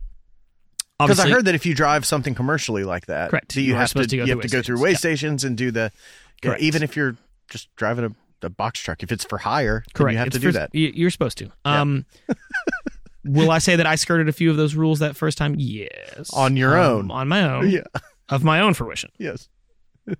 But um, but no. So and, and I get and it was one of those terrifying things. It's like, oh my god, I've never done this. Uh, and I, he's like, can you do it? I'm like, sure, I can. Of course, I can. Do whatever you need to. Have I done it? No, but it'll be fine. Of course, I'm like, Dad, I've never done this. It's terrifying. so like, get the truck, get it loaded. You know, he's puts me on my merry way. You know, he you know helps me fill out the the logbook, and literally, I pull off at Sevierville at a gas station there, and Dad met me, and he's like, "All right, let's go over all the, the specifics. Here's what you need to know." Oh, you know, he just dad. he's a fucking great dad. Yeah. And then, of course, on the way to DC, it starts snowing, and I'm like, "Jesus Christ, are you kidding me? What is happening?" And if you've ever been to DC, New York is a considerably easier city to drive in. Really? Absolutely, it's a grid. This way, Oh, yeah, straight up and down, left and right. The avenues go this way, the streets go that Correct. way. DC is not only a grid, but cross streets that Like diagonal. diagonal streets that go through the center of the city. San that- Francisco does that a that little bit. cuts that some are one ways, some are not one ways, and you Mm. cut and trying to find parking for a box truck in DC is like the most terrifying experience as a young 22 year old, 23 year old trying to do this. So again, my first experience was a very throw to the wolves, and you know I did it, and they brought me on for another gig, and then they're like, "Hey, do you want a job?" And I was like, "Yes," and so I did the live production gig for. I guess I started with Eddie in like 2009 and worked there until 2012. Oh wow! So this was a this was a Yeah, worked there gig. for three oh three absolutely. Like Yeah. like like became an employee, you know, and but you know that's where I learned that, you know, like I I'm glad that I didn't continue down the music like being in a band road cuz like the being on the road all the time was getting to be a little bit of a grind. You know, Yeah. I I didn't have much of a personal life. It was I think there was a March where I was home 3 days oh wow. in the entire month, you know, and it's like everybody's like, "Oh, you're traveling, you get to see stuff." I'm like, "I see the inside of a conference room and a hotel room and then a truck." Yeah. it's like I don't get to, get to see the city, Well, you know. So it's but like, 22 but it was a great job, and I learned a considerable amount about how to be a good employee, how to a lot of life skills, you know, just a lot of on the road life skills. I feel like doing that when you're that age is the time to. It was do absolutely You the time to don't. I mean, it's it is an opportunity. You're not going to have the opportunity to to do the shit work like that. And Mhm. I'm sure it was a great job, but And you're I not going to find a 35 year old with a family who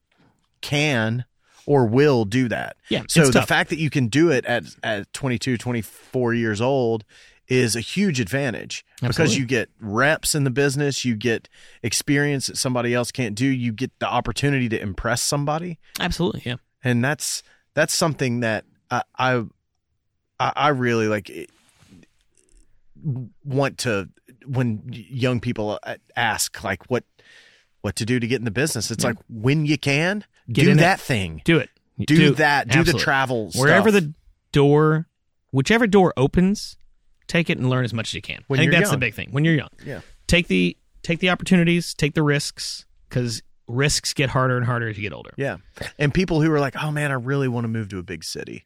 It's like, well, guess what? You're Do it. 21. Do it right Do now. it right now. Because I would have always wished that I had done it. But the fact I'm 37 now and I've already done it and I no longer have that wanderlust. Not that everybody has that and No, one correct, has absolutely. it. But if you are one who already has that, Yeah. then go ahead and do it now. Oh, absolutely. Yeah, no. Um, um, so yeah, I did that for three years, and I was getting a little burnout. And again, you know, it it was a phenomenal opportunity. You know, I still stay in touch with those guys. I haven't you know seen him in about better part of a year, maybe six months. Uh, but like Dylan, his son, is like very involved. You know, he is he's he's you know formidably, you know, like a, a very large part of the company now, and like he's doing all the gigs. And you know, I ran into him doing something at Tennessee Theater not too long ago. We Nice. caught up, and it was you know really great. Saw Eddie too, and it was it was phenomenal. But you know, the pandemic hit them extremely hard. You I'm know, it's like Nobody's they, getting together. They weren't getting any gigs. You know, it's like it, that was very tough for them. Um, Mhm. but they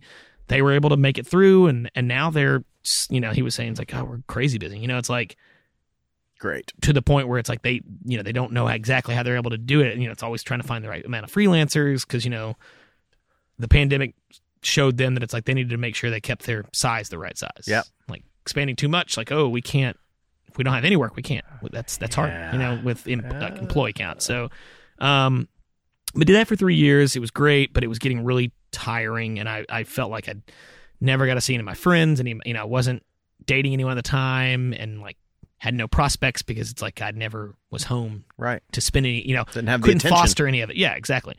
And um, you know, uh, Alyssa went from JTV to Jupiter Hmm. Entertainment. She actually became the receptionist at Jupiter to get her foot in the door there because she was she was working third shift, I think second or third shift at JTV, and was just complete burnout on the the night stuff. That'll- Same thing. She needed more a family. So she took a total like you know pivot down from a position standpoint to to get her foot in the door at um, Jupiter, and you know she worked her way up, you know, from that to a PA to an AP, and she had put a good word in with me or for me with John Kennedy, Yeah. uh, who's a phenomenal human being. Um, He texted me the other day for the first time in like 10 years. great he was dude, like, man. congratulations on the new gig, man. yeah. Uh, con- hey, congratulations on the new gig, by the Hey, way. thank you. Yeah. Yeah. Um, but yeah, so he, you know, and I just get a random text out of the blue. They had been looking for, you know, I've always been super, you know, gear oriented and, you know, very, you know, comes in that sort of obsessive going down a road, but I've always been a gearhead. Like the toys part of that is always fun, like Yeah. the tinkering section.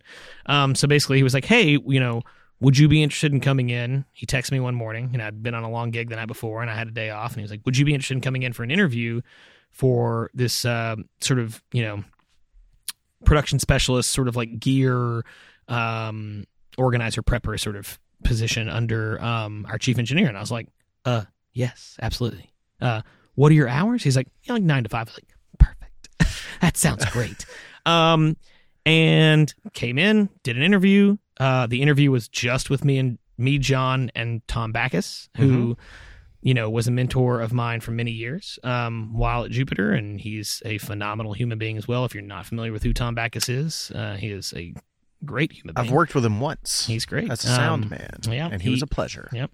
Uh, and so he was chief engineer there. Uh, he, I mean, he had been with Jupiter since like they, you know, Stephen Land when as you know when they started. Yeah. Um, I came on and basically the interview was basically just to see if I would mesh with Tom Backus. That was that was the entire interview. And I was like, he was A like, okay, the check? interview, yeah, it was a vibe check basically. He's like, I was like, wait, when's the interview? He's like, well, that basically was it. I was like, we were just hanging out talking. He's like, exactly. He's like, I just need to see if you all could, you know, mesh. And I was like, okay. He's like, all right, you're good. And I was like, what? This is so weird. So I can, you know, I can really relate to that, by the way. yeah, yeah. Um, so you know, from there on, you know, I started at Jupiter in 2012, and then worked under Tom for I don't remember exactly how long it was before he went. He decided to go back to freelance. So then I took over for Tom and was kind Oh, of running the gear the gear department and you know became the chief engineer and then um was doing, you know, I another one of my coworkers. And so again, I owe most all of my success to Alyssa Maddox. Uh, thank you, Alyssa. That's great. Um, I appreciate that. And again, the you know networking that I you know you did in college, the people you meet, and it's like I I still tell students to this day, it's like soak up everything you learn here, but like look at you know every one of these people around you, your peers, are the people who you're going to be able to help each other Mm. and remember each other. Yeah. It's like, you know, yes, you're technically competing for jobs out there, but you can also bring other people up. It's like it is a mutual collaborative sort of scenario. And it's like that even comes in the hiring people because people are going to need people and be like, you know, I know this person. They're really great. And they may not have the skill set right now, but they can learn it. You're like, People like to work with people that they like. Correct. We spend a lot of hours on set with people, and it's very important to have people you like. Yeah. Absolutely. Um, so yeah, it, it, you know, I worked there from 2012 until 2016. Uh, I had done. I'm currently at um, the phenomenal Lock and Key Productions. Heard of it? Uh, yeah, heard of it? Have you heard of it? Oh yeah. uh, I believe. Oh wait. Oh, that's right. You are too. Congratulations. Thank you. Um, but Thanks for having me. I must have passed my vibe check. you did pass your vibe check. Flying colors. Um, but yeah, I had John Mecklenburg uh, was one of our colorists at Jupiter, and he has been a longtime friend and went to college with Andy Felu, who's one of the owners of Lock and Key. And Lock and Key was um, they started or we started in twenty I think eleven. Um, and in 2013, um, we had an opportunity to do the Hay Bell sessions for Bonnaroo. So we do a lot of music content. Uh, Andy Andy told a good story about the Haybell sessions Mhm. on this podcast. Yeah. I would recommend people go back Yeah. and listen to that it is- after this. it is a phenomenal chat, one. of course. I I remember the I remember it, and I also remember the stories he, he's referencing. Um, but there was a, um, you know, the, at the early days, you know, they were a little worried with like trying to light this room that they needed to have controlled lighting, and they wanted multi cameras in it, and they essentially wanted some consulting. And he, they were like, John. Who do you know who's good at lighting? You know, we need a little bit of outside help with this. We're already going to be strapped, and you know, sort of you know, they didn't really pull freelancers a lot, and they essentially were like, we need someone freelance to come in and help us, you know, essentially gaff or LD it, you know, lighting Mhm. kind of direct. And he was like, hey, Doug would be great. You know, he's been DPing Snapped and directing Snapped. yeah, because you're ba- still at Jupiter at this point. At this point, I'm still at Jupiter, and I was doing, you know, the chief engineer, all the gear management, and then about one day a week, I was shooting. I would DP slash direct uh, Snapped recreations yeah. um, with Durfee actually. Um, so we would do that, and yeah, I got a call from him, asked me if I'd be interested. We met, kind of had a vibe check. Um, you know, talked through a bunch of stuff, just kind of again chilled, hung out, discussed, you know, what this gig could be, how would I want to approach it, the needs, et cetera, et cetera, et cetera. And then they're like, "Hey, yeah, let's do it." You know, I can, you know, let's let's figure out what gear we need to rent for it, rent it, and um, I went on that first, you know, 2013 Bonnaroo that we did the Haybell sessions for, and it went swimmingly. And then I came on the second year in 2014 and also freelanced for them for it. Same thing, did the lighting, but also was a camera operator during that one. I wasn't a camera op, the cam op for the first one. just lighting. Um, so did lighting and cam op for the second one in 2014, and then um, I did a couple more random freelance gigs, you know, on weekends or a day off or whatever when they needed something. And you know, I think I did Forecastle Festival as well, shot some festival stuff, and you know, actually, I think it was at the 2014 Haybell sessions. Bonnaroo was it that one? Yeah, because Niles was there. Um, you know, I think you know, randomly, jokingly, one day, you know, one evening, you know, we're we're chilling out and kind of, you know, after the after the gig was over, we were having some beers and you know, listening to some music, and I feel like Fellu essentially was like, huh, you know, just randomly, what do you think it would ever take for you to, you know, like, you know, maybe uh come over here, you know, what do you think it would take you to leave? And I was like, you know, well, I don't know, know, so you know, you know, starting to brew that sort of idea, sort of just, you know, he's very good at sort of slipping an idea in someone's ear, you know, when he sees talent that he might want to potentially think about hiring, he can, you know, he can very, very, very, uh, he's a good, um, he's persuasive, Andy Fellu. um, and yeah, so we kept talking and kept doing some gigs together, and then pretty legitimately, he one day said, "Hey, we we have a need, and you know, we think we have a position we'd like to offer you. You know, w- would you be willing to, you know, to move on and switch jobs, and what would it take to do that?" So we had a discussion, and we came to terms, and I said, "Let's do it."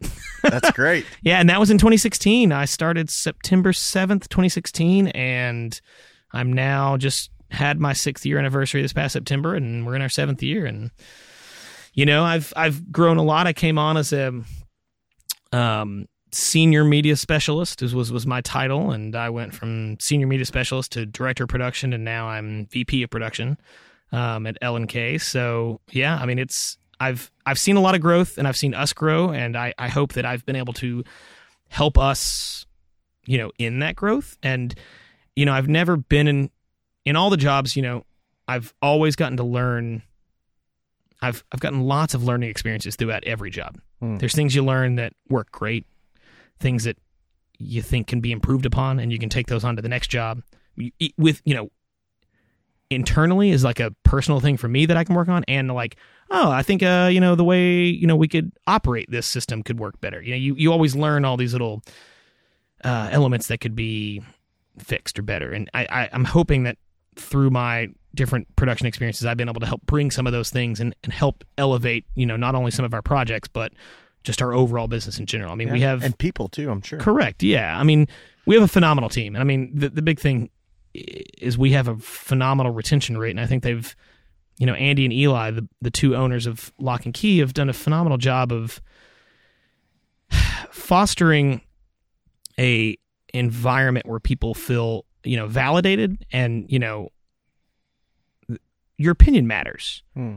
Like, and that is not the case in a lot of places. And like, if you legitimately have a, a concern or a, or thought that like, hey, I think there's a better way to do this, like, even in the busy times, like, yeah, sometimes it may get overlooked because we're really busy, but we will come back to it and, and figure out like, we'll take that into account. Like, and and, and it is always taken into account. I, that's, you know, that's something I can't say that has been in any of my uh, my other jobs in in the, the level to which I think that they actually take that to heart, which is a big, big, big I think testament to our success.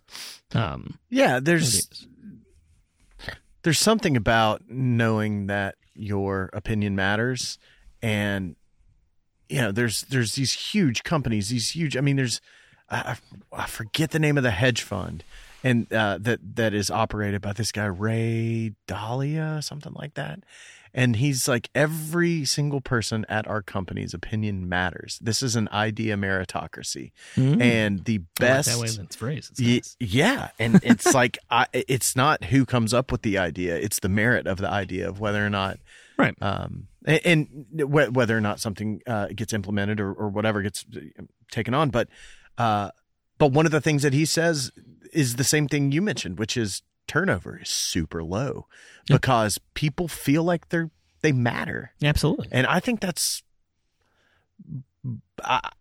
People want to have purpose in their Absolutely. job and i think it's one of the most important things and it seems like smart leaders do do that Do and it seems yeah. to be working Yeah. with, I with think it's yeah, key it's something you have to work on every day, and I mean it's it's it's tough to, cons- you know, constantly and consistently do that because sometimes it's like, no, this is the way that things need to happen. But it's like, I think, you know, paying attention to it and being mindful that the, that there are other ideas on the table and we should we should we should look at them and, and really think about them is is just it, it is the measure of success. And I think that you know that shows in the success that we've had. And and again you know it's it's been nice. I started in you know it's funny because like I think that one of our allures is you know we have this festival world that is it's funny because again I you know used to be in bands and do all that sort of stuff and I found my way back into a company that also still you know works in that realm. You The know I, I, I can still have a little piece of that.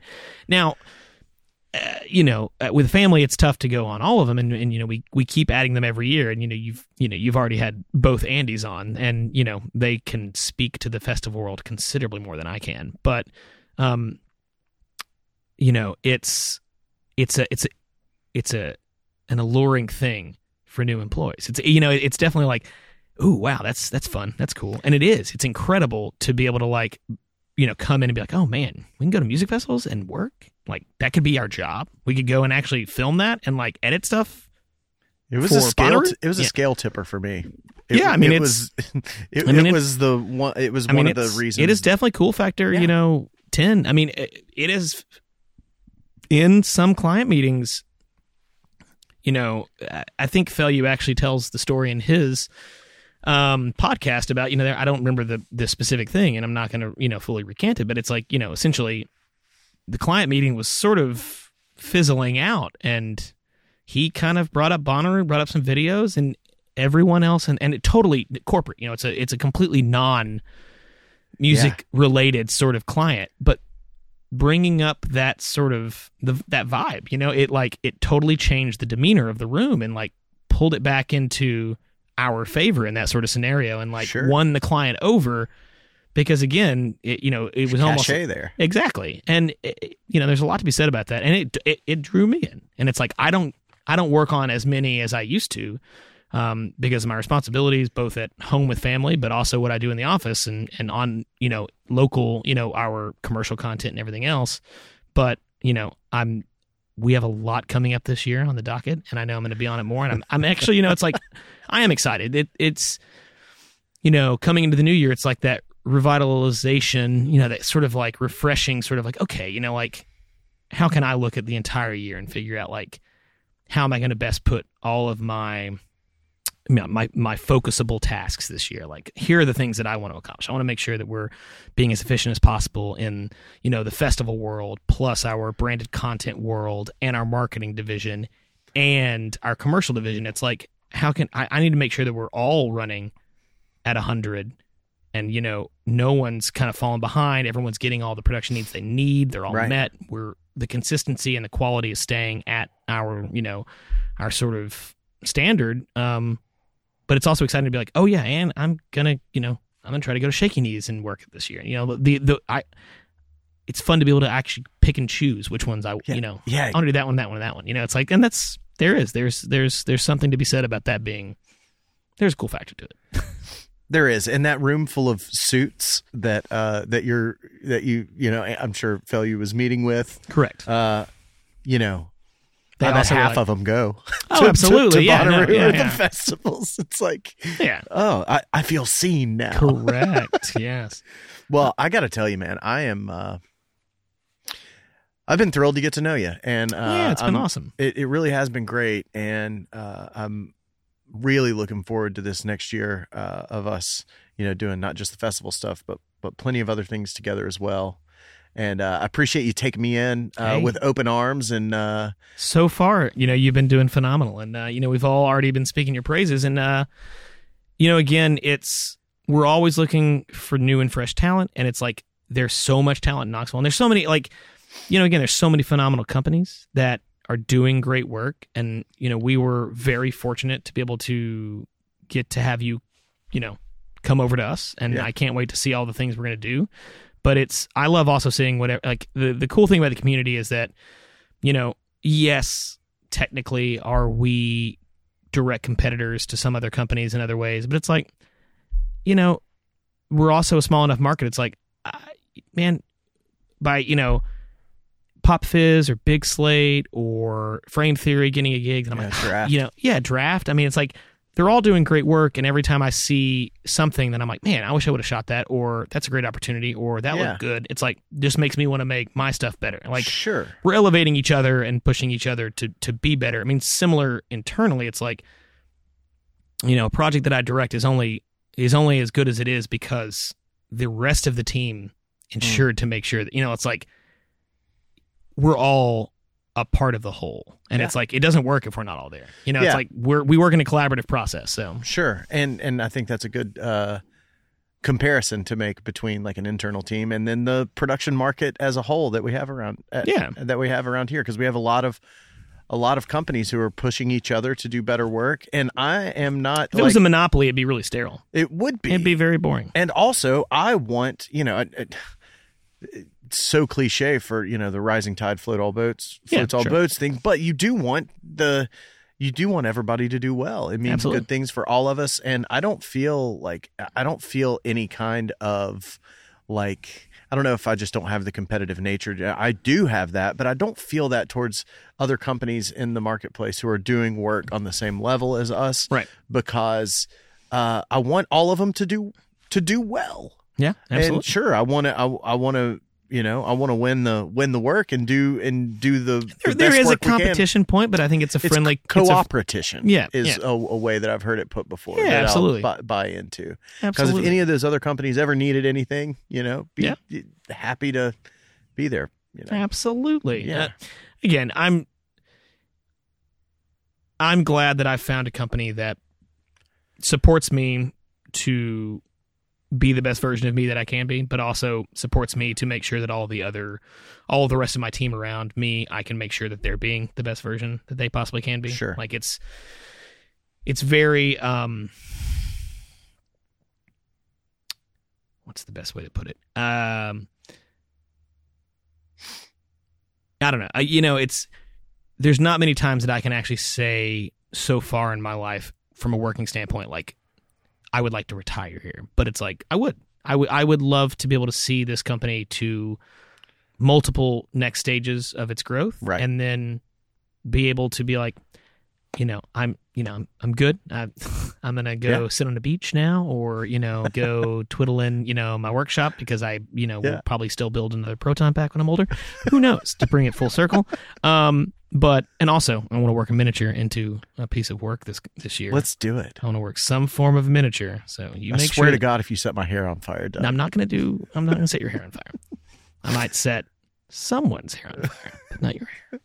Well, man, thanks for coming by and doing this, and thanks for, like I said, thanks for uh, uh, being so welcoming of uh, of of the new guy over here. Hey, man.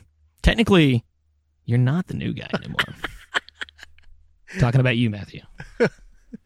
Thanks, Doug. I appreciate it. Hey, thank you, Ben. Again, so good to be on the show. And again, I am just one of many incredible people you've had on here. So I'm I'm I'm extremely honored that you asked me to be a part of it. So. of course, man. Well, I'm coming for the rest of them too. So yeah, yeah. All right, Nice. take care, man.